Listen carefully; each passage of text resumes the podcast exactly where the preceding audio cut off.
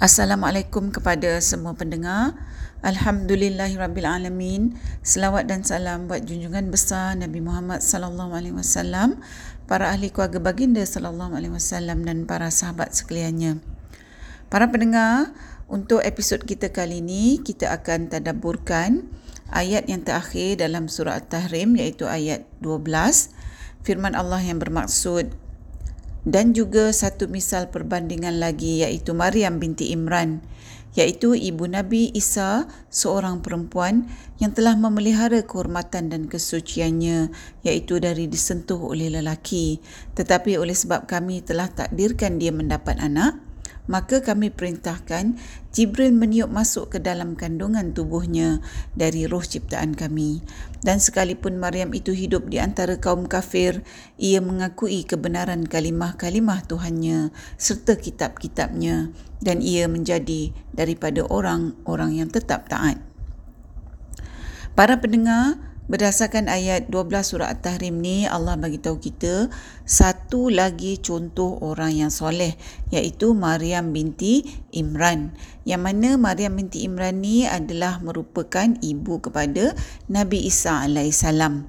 Maryam binti Imran, dia tu hidup di kalangan orang-orang yang tak beriman, ya. Tapi keimanan dia tak terjejas pun langsung. Malah dia merupakan seorang yang sentiasa mengakui kebenaran kalimah Allah ha, serta kitab-kitab yang diturunkan oleh Allah subhanahu wa taala kepada Rasul.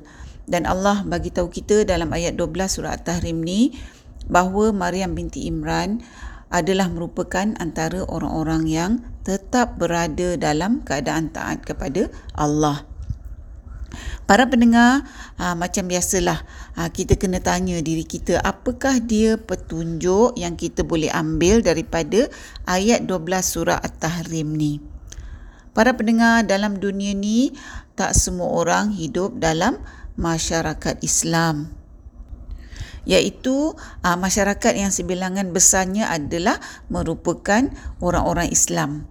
Di banyak negara, para pendengar, di seluruh dunia terdapat orang-orang Islam yang hidup di kalangan masyarakat yang secara majoritinya, secara bilangan terbesarnya, orang-orang dalam masyarakat tu adalah merupakan orang-orang bukan Islam. Jadi kalaulah orang-orang yang hidup di kalangan orang-orang yang kebanyakannya bukan Islam ni, iaitu orang Islam yang hidup di kalangan orang-orang yang bukan Islam, dan kemudian iman orang Islam tu jadi punarana kerana dia jadi terikut-ikut dengan orang-orang yang bukan Islam sekeliling dia. Aa, mungkin uh, dari segi akidahnya masih ada, tapi dari segi amalannya, uh, dari segi kehidupannya dah tak mengikut Islam. Aa, malah dia tu mengikut amalan orang-orang yang bukan Islam di sekeliling dia. Jadi kalaulah dia tu mati dalam keadaan amalan hidup dia yang macam tu, uh, dan di akhirat nanti bila manusia dapat lihat dia azab, iaitu pintu neraka dibukakan pada manusia dan manusia boleh tengok neraka tu, maka manusia akan jadi takut dan manusia akan uh, mulalah cari alasan, mulalah cari tebusan, ya, supaya mereka tu tak dimasukkan dalam neraka. Para pendengar, macam yang kita pernah tadabburkan, ya, dalam salah satu episod yang lepas, bila manusia mula lihat neraka di padang mahsyar nanti, mereka akan mula salahkan siapa saja yang mereka boleh salahkan, yang kononnya menyebabkan mereka jadi tak taat kepada Allah atau tak beriman kepada Allah. Jadi dalam konteks ayat dua belas surah At-Tahrim ni, kalau nanti di padang mahsyar sekiranya manusia yang hidup di kalangan orang yang tak beriman dan dia tak jaga iman dia, dia terikut uh, dengan orang yang tak beriman, macam kita kata tadi, maka dia tak boleh bagi alasan bahawa kehidupan dia masa kat dunia di kalangan orang-orang yang tak beriman itulah yang menjadi penyebab dia jadi tak taat. Atau mungkin pada keadaan yang lebih ekstrim, menyebabkan dia hilang keimanan, bertukar akidah dan sebagainya, mengikut orang-orang yang tak beriman di sekeliling dia. Para pendengar, contoh yang Allah berikan pada kita, ya, Maryam binti Imran ni, keadaannya samalah seperti keadaan isteri Fir'aun, yang mana Kedua-dua contoh ni adalah merupakan orang yang hidup di kalangan orang yang tak beriman. Tapi mereka tetap menjaga keimanan mereka dan mereka tetap taat sepenuhnya kepada Allah. Jadi para pendengar, kalaupun di uh, padang mahsyar nanti kita nak bagi alasan macam kita kata tadi, uh, sebab jad, tak jadi taat atau hilang iman sebabkan uh, hidup dalam kalangan orang yang bukan beriman, uh, maka tak ada alasanlah lagi, sebab Allah dah patahkan semua alasan-alasan tu sekarang ni lagi, kat dunia ni lagi, dengan Allah dah bagi misalan-misalan, uh, contohnya seperti yang Allah berikan dalam surah At-Tahrim ni. Jadi para pendengar, apa yang Allah beritahu kita ialah tak kiralah di mana kita berada, dalam kelompok manusia yang macam manakah kita berada, di bawah jagaan manusia yang akidahnya macam manakah yang kita berada, iaitu orang yang tak beriman dan sebagainya ke apa. Menjaga iman tu adalah merupakan tanggungjawab kita, memastikan bahawa kita ni sentiasa dalam keadaan taat patuh kepada Allah.